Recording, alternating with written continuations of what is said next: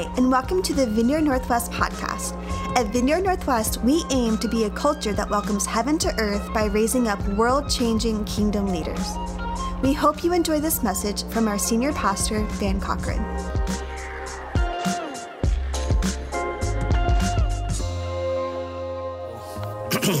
hey, thank you, worship team, uh, for all the work you put into that. And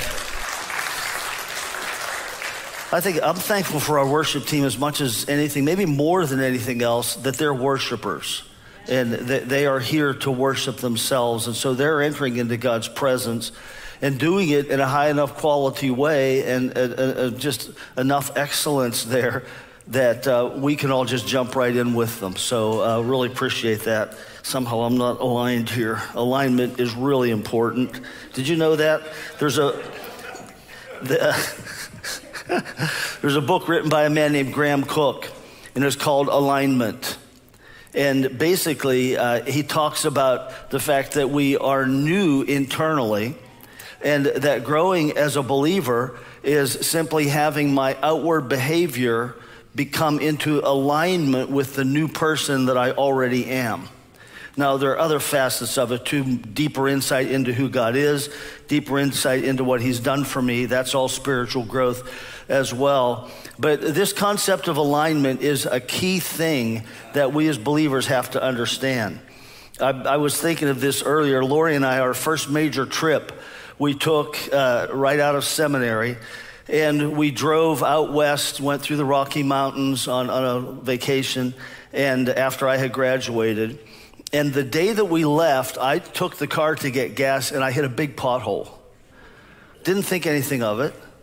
But we we had gone all the way through the Rocky Mountains, driven on all those roads where it's like there's no guardrails, where the white line is, is where the cliff starts. And I can hardly handle that. But when we got through all of that, I noticed the front tires were worn on one side right down to the cords. Why? Because the front end was out of alignment. An alignment is this thing that brings us into peace. It brings us in, into walking in God's power. And I think there's probably nothing that makes us more salty than to live in alignment with who God's made us to be.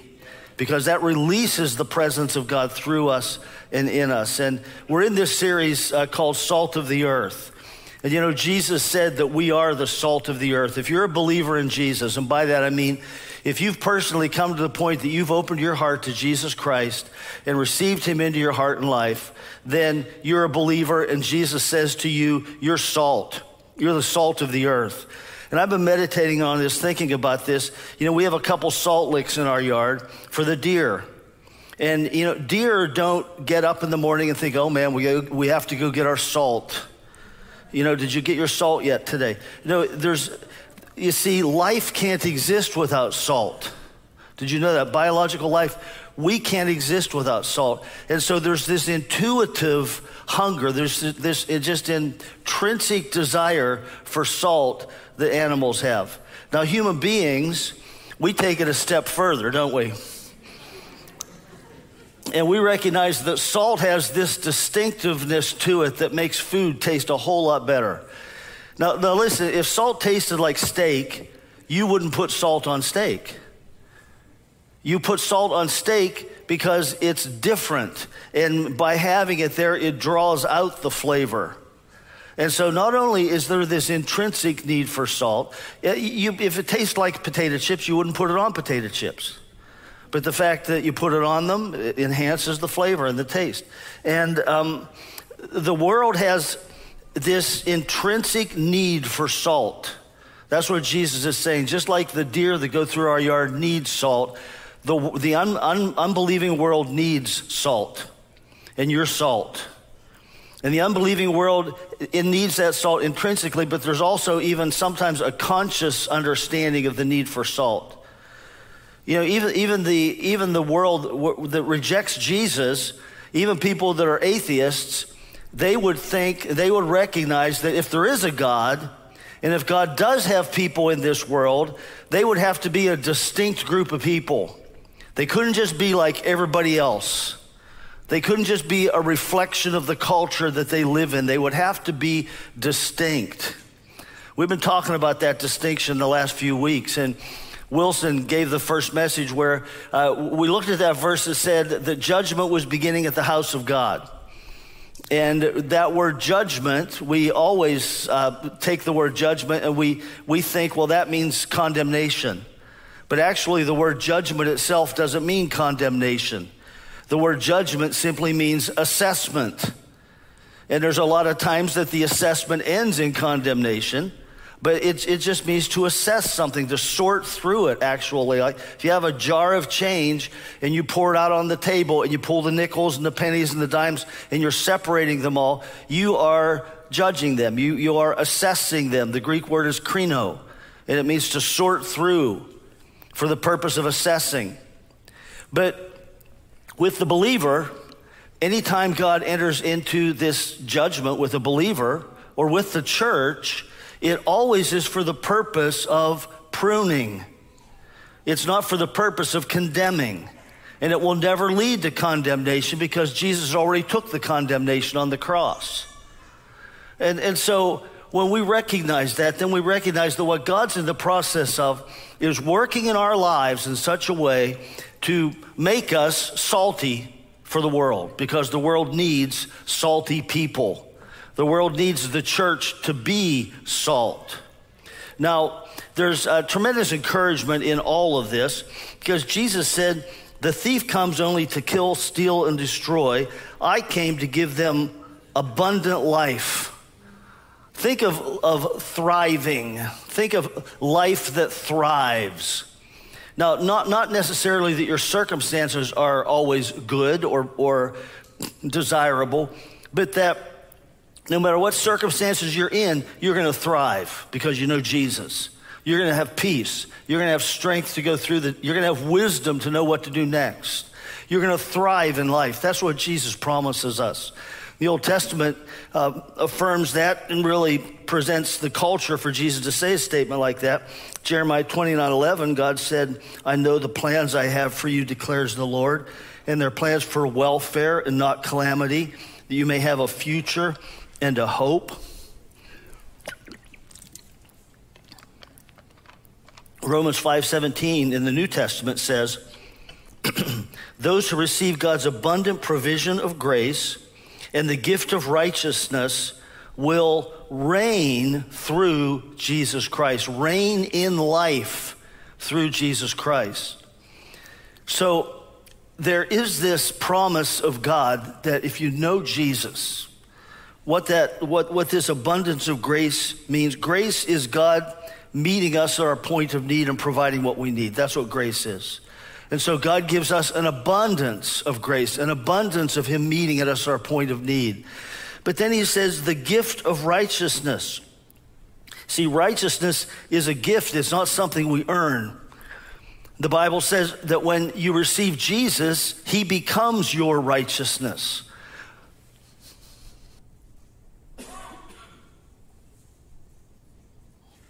But more important than that, the Bible says that we become righteous. We become the, we become the righteousness of God. We trade our fallen nature for his righteous nature. So that when you receive Jesus, you have righteousness. Righteousness simply means alignment, it means rightness. It means you are in alignment with what God created you to be. And, and so it's, it's like a carpenter making something level if it's level, it's righteous. If a carpenter builds something and it's crooked and the, and the corners aren't square, it's not righteous because it's not put together the right way. Righteous means that you and I are what God created us to be. So you have a new heart, a new nature if you've received Christ. So it's, it's, you can say you're no longer a sinner because at the core of your being, sin is no longer the driving force in your life. That doesn't mean you don't sin, but it means it's no longer the driving force in your life. You have righteousness that is the driving force of your life. You're no longer an addict or a failure or a thief or a loser or a liar or an angry person because you are new, created new in Christ. And so Jeremiah uh, elucidates this when Jeremiah said, quotes God as saying this God said, I will put my laws in their minds and I will write it on their hearts. So he says, I'm going to give them new hearts, and I'm going to put it, I'm going to make it internal this time. He says, I'm going to put it in their minds and on their hearts.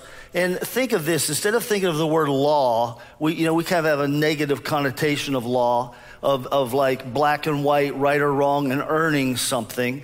Think of this God says, I'm going to write my ways on their heart. I'm going to put my ways into their mind and my ways. I'm going to give them a heart that is preloaded with my ways.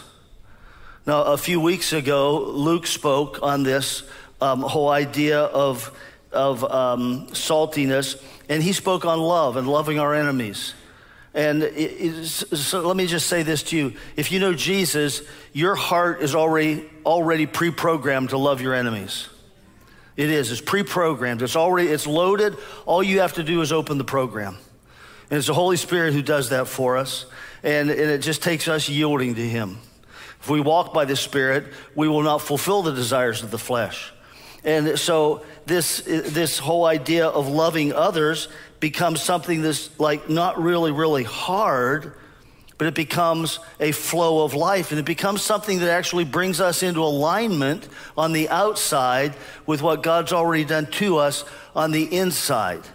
And so that's where you find peace then. And that's where you find confidence and joy in life because you're not out of alignment. Your front wheels aren't wobbling everywhere you go. You know, you know I, you've, you've had that happen where you hit a certain speed and the front end of your car just starts wobbling. Well, you know something's out of alignment, and that's not pleasant. And in our lives, when the way we're living is out of alignment with what God has done in, in us in making us new creations, then we experience all sorts of unrest because we're not in alignment. And so, this, this whole idea of loving others is simply a matter of letting the Holy Spirit unlock that program and let it flow through you. And now there are things that can hinder it. We're going to get to talk about that in a moment. But uh, a couple weeks ago, I talked about compassion, and particularly compassion for the poor. And that's also pre programmed into us so that we you know, God's made it part of us, just like it was part of Jesus. See, Jesus was the most loving person ever, and he was the most compassionate person ever. And it says over and over in the New Testament that Jesus felt compassion. He felt compassion for the multitudes, so he fed them on one occasion. He felt compassion for the multitudes, so he taught them on another occasion. He feels compassion for a, a, a widow whose son only son just died, so he raises the man from the dead. Over and over again, we see that Jesus' motivation was compassion. And compassion is something that God puts inside of us. Now, there are things that block that. I mean, out of kind of, in some respects, self protection, we come up with reasons that we shouldn't show compassion on the poor or on the hurting or on the needy. And one of those might be that we think they're unworthy of our help. Some people actually think that. They got themselves into this mess, let them get themselves out. Uh, others might think, well, if I help them, they'll take advantage of me. Or if I help them, they'll think I'm approving of them. And, and none of these are valid because Jesus fed the poor. And he calls us to help and to feed the poor and the hurting and to have compassion for them. Some, sometimes we might think their problems are so overwhelming, there's no way I could give any satisfying answer to their life. And so I, will just do nothing because I can't, I can't fix their life. And no one should take up the cause of fixing someone else's life. Believe me, that's, that's, not, that's not what compassion leads us to. But when you say that, what we're, what we're denying is the fact that God can fix their life. You know, God can bless their life through some act of compassion and love that you might give. God can use that to bring about change in their life. A, a good friend of mine who's with the Lord now, Bill Jackson, told me this story. He said that he and, and some people from his church, uh, when he pastored in Indianapolis, went out to give food away. They come to one house, knock on the door, and the man invites them in. And he said the place was an absolute wreck. It looked like no one had cleaned the house or thrown any newspapers or magazines away for years. And he said it, it, smelled bad, it was dirty, and it was just piled with junk everywhere. And he looked at the whole thing and he just felt kind of overwhelmed. And so he said all he did was gave the guy a bag of groceries and he just said a simple prayer, prayed for the man, and said, Lord, let your kingdom come. Let your kingdom come to this home. And not a whole lot more than that left, thinking, okay, uh, nothing's going to change here. He said he went back two weeks later and the house was completely different.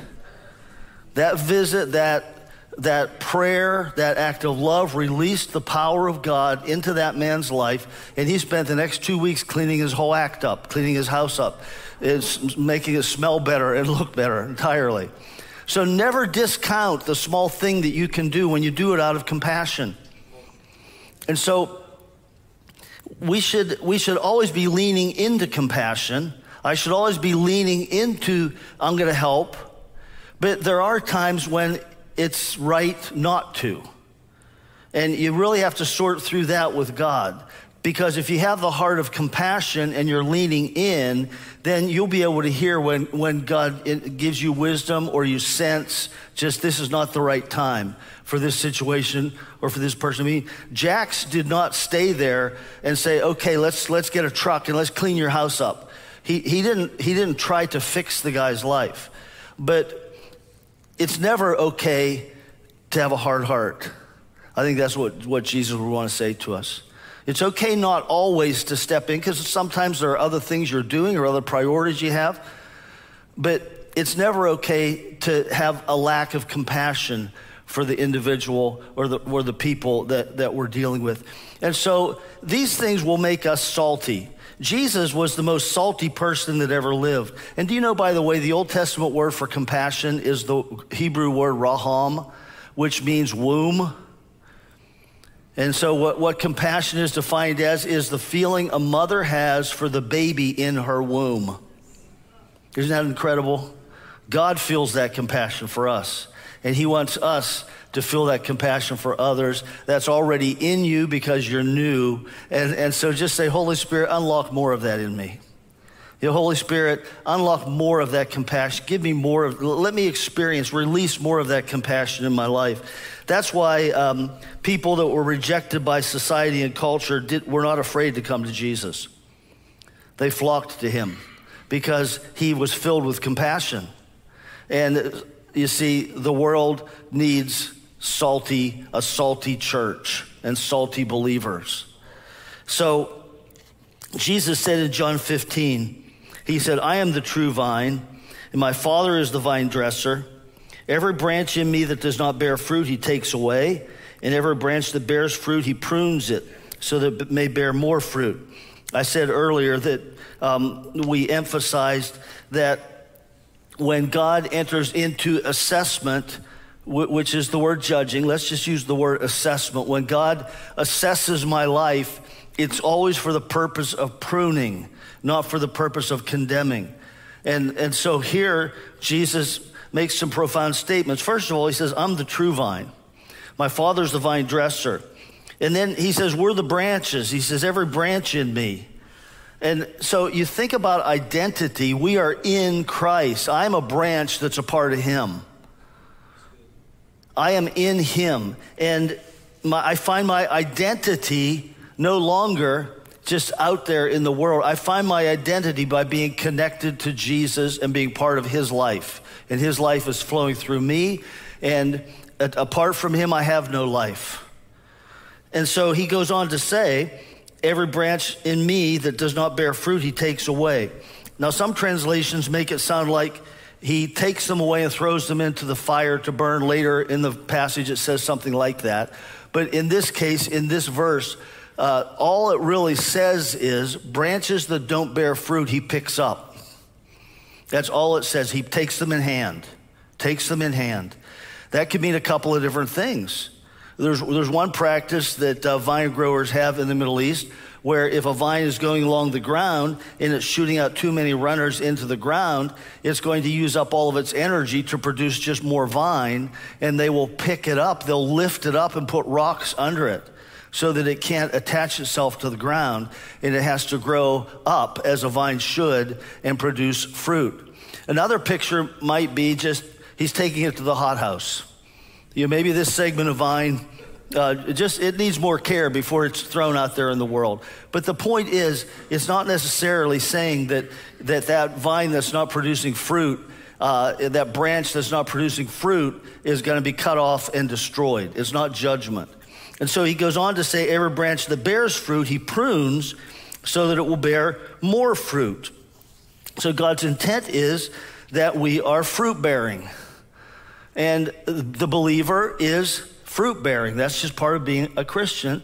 And God's heart is to assess our lives, and He calls us to this self assessment under the leading of the Holy Spirit so that we can determine what needs to be taken out of my life uh, and, and, what needs to be pruned out of my life. And the Holy Spirit shows us that. Sometimes uh, He just does it sovereignly, and we just find ourselves in a place where it might be painful. There might be it, just because I'm so used to having this in my life that I don't want to give it up. But God's saying, no, that's keeping you from being fruitful.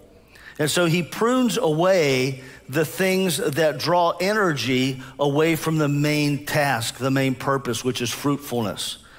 I think Luke used the illustration of tomato plants. And, um, well, for one thing, have you ever seen a tomato worm? Man, they're as big as your thumb, they're ugly. Uh, if you see a tomato worm, of course you pluck that off. That's not really pruning.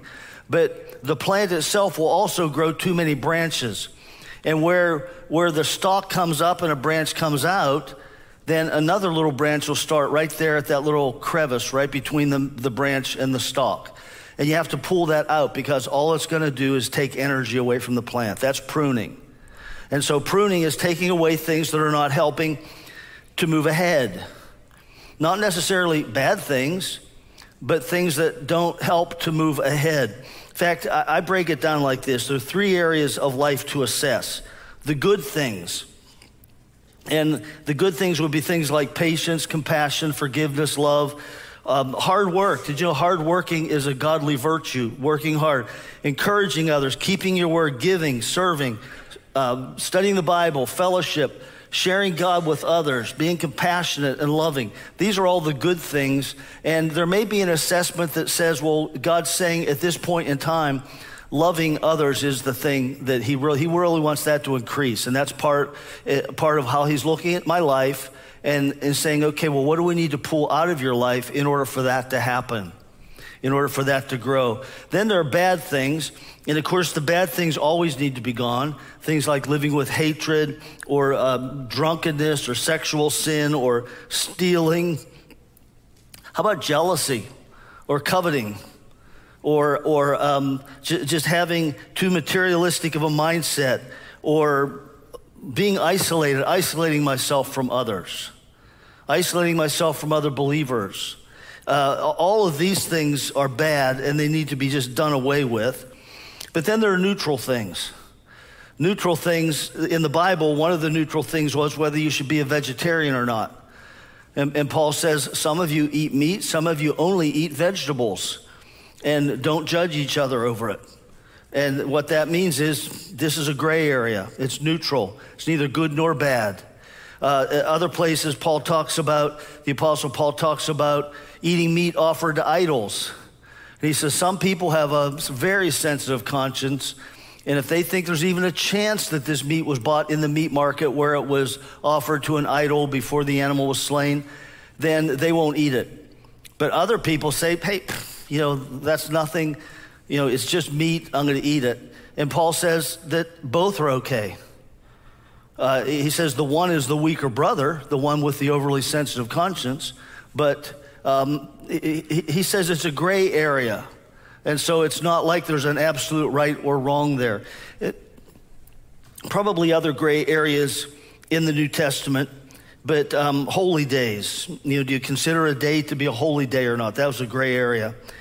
But I think for us today, one of the most important things for us to assess and to ask God to assess is how we use our leisure time.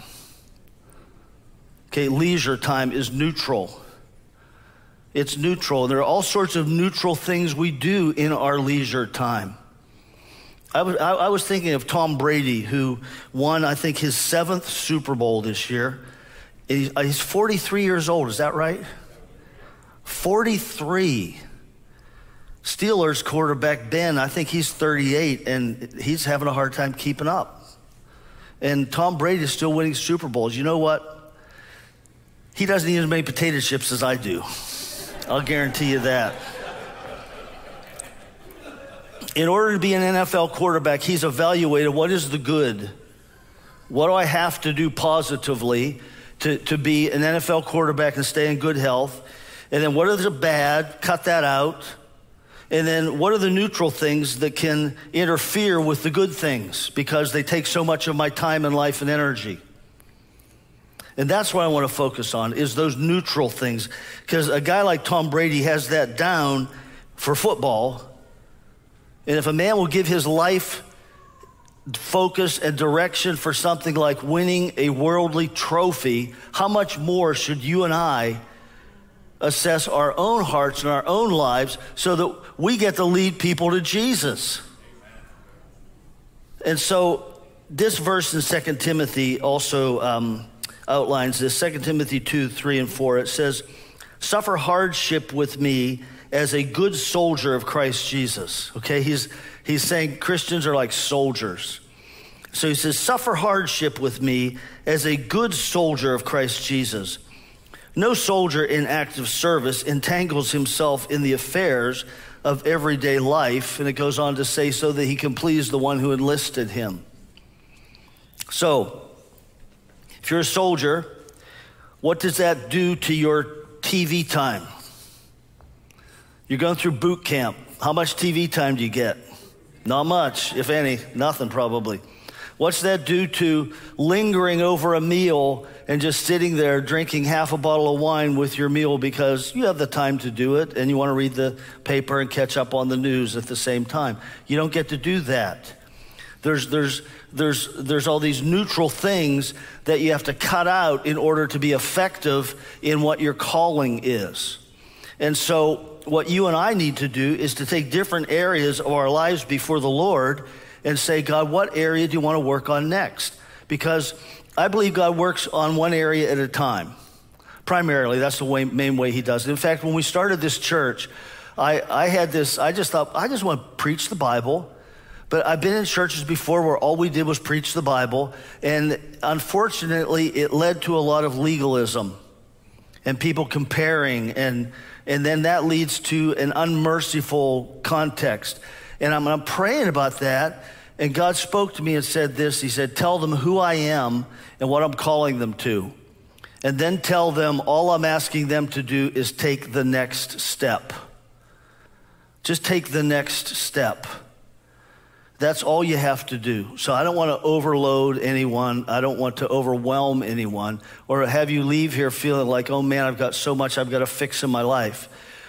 All you have to do is take the next step. And so looking at our time use, looking at our leisure time, just some things maybe to consider would be this. Spending time with friends is a good thing, wouldn't you say? How many spending time with my friends is a good thing. All right, but if time with my friends is taking away time with my wife, taking away time that should be hers, is it a good thing? It's not. No longer a good thing, is it? How about this? How about if time with my good Christian friends really encourages me, but I have no relationships with anybody outside Christ? But boy, I have all this great time with my, with my friends, all this good fellowship. Is that a good thing? I mean, Christian fellowship is a good thing. In fact, it's so good, um, you know, I'm, I'm willing to come and wear one of these crazy masks just to get it. And worship is so good, I'm willing to come and uh, just wear one of these crazy masks because worship and fellowshipping with other believers is so important. But if I have no relationships with anyone else, out there, how are they ever going to have someone in their life that is going to be there when they hit a point where they need some answers? And so, or how about this? Just, just another time use thing. if I'm spending all my time with non Christian friends. And I'm saying, oh, I'm here to influence them. Yeah, I'm, I'm really going to, I'm going to influence these non Christian friends, but I have no time for fellowship with other believers.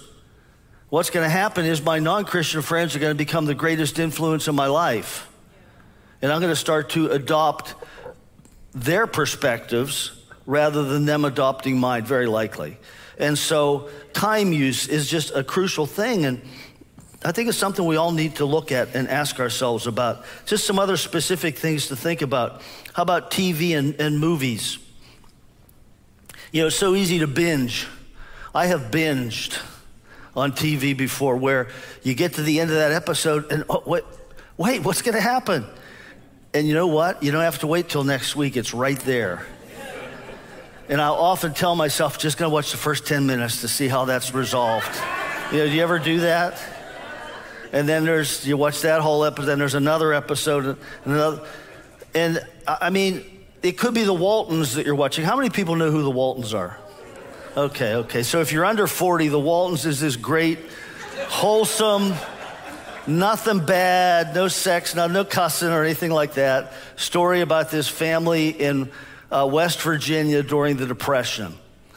Okay? Binging on the waltons is not good for you. Unless you have COVID and you can't read because you're too exhausted to read, then maybe binge on the Waltons.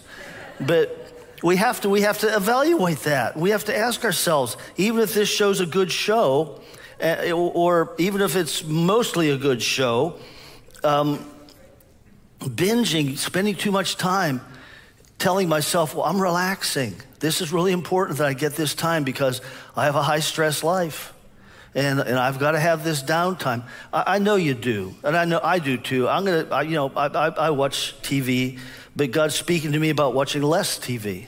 Okay, and so maybe He wants to speak to you about that. Hobbies. You know, sometimes as positive a hobby as woodworking can become an obsession, and that's it. You know, uh, that's all I'm focused on. Um, online shopping isn't that a great one? Finding great deals. Oh man. But at what cost to your time and at what cost to your heart? There's so much stuff you can look at out there and see and desire. You know, the, the, the lust of the eyes. In 1 John 2 15 and 16, he says there are three things the lust of the flesh, the lust of the eyes, and the pride of life. The lust of the eyes is related to online shopping unless you have great discipline. Okay, it is fun. I know. There have been, just to be honest, there have been times I've wanted to buy something, I've researched it. I might, might, take three months to research it a little bit at a time, and I get right up to the point of buying it, and then I think, ah, I don't want to spend $200 on that after all.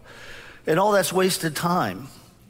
And so we need to be wise about that. Um, there, there are other things that we need to consider, like Facebook. Connecting with friends is good, but is it an obsession? Is, or is there a healthy use of Facebook and how many affairs, someone had a statistic on this once, on how many affairs have originated through Facebook because someone connected with their high school boyfriend or girlfriend. Um, that doesn't mean necessarily that it's wrong to do it just because of that. But I'm just saying that there are good things about it in bed. Twitter, you know, I don't even know what Twitter is but from what I hear, it's, it's not necessarily good if you get too much involved in it, okay? Probably is good in some respect. I mean, any communication is good to a degree, but video games, I have to confess, I am hooked on a video game. It's called Bejeweled. and there's one part of it that, that has butterflies and a spider at the top. And if you, if you aren't careful, the butterflies advance to the top and the spider eats them. And uh, it's just kind of like fun to play, but that can, that can eat up a lot of time. Really can. You know what? My weakness is I get up in the morning and I tell myself, oh, I've got to wake up my brain. Do you ever, I, mean, I don't want to put this in your mind if you've never thought of it, but I'll get up and I'll think, oh, I'll brush my teeth, you know, do my bathrooming and got to wake up my brain, get that bejeweled on. But, uh, look, that's something that I'm, I'm, sharing that, but I'm evaluating that. You know, how do I control that? How do I keep that from, from being like a sucker on a tomato plant that takes away from time that should be given to something else that's far more important and far more beneficial to my life? Um, politics and news media, man, all the videos and all the videos people send and send around uh, sports, watching or playing, lawn work. I, I heard a guy say this 40 years ago. He said, idolatry can start with something as simple as a desire for a well manicured lawn. I've been waiting all these years to say that. but uh, I thought that was a pretty profound statement. So, whatever it is, we, we need to be asking ourselves in these areas that are neutral, we need to be saying, God, search my heart and show me. Give me wisdom, Lord. And God might, might just be saying, hey, you know, you've already got the wisdom to know what to do with this. Do I have to tell you again? Or do I have to reveal more to you? Um, I, one day I was working in the backyard and I was trying to put up a clothesline and I dropped this tiny little screw into the grass and I was frustrated and I said, Oh God, if you love me, show me where that screw is. And the Lord spoke to me and said, Really? I didn't find the screw, but I did, I did conclude that that was foolish of me to ask God for that, just to show me that He loved me. But um, to ask Him, and, and, and sometimes He's just going to say, Look, you already know, just look, look it over, look it through. And, and don't leave here with guilt. Just find one thing. One thing. Maybe instead of watching three hours of TV a night, you're going to cut it down to two. You're going to do something else with that other hour or or um, you know, instead of spending all this time on a hobby, whatever it might be, you know, God, God's going to not, not just take that out. It's not just taking that out, it's replacing it with the good thing. It's replacing with the thing that helps you to grow and mature and fulfill the mission that God's called you to and that God has for us as a church. So, Father God, thank you for your goodness and your life. Thank you for the mission you've given us. And uh, we, we do want to fulfill it. In Jesus' name. Amen.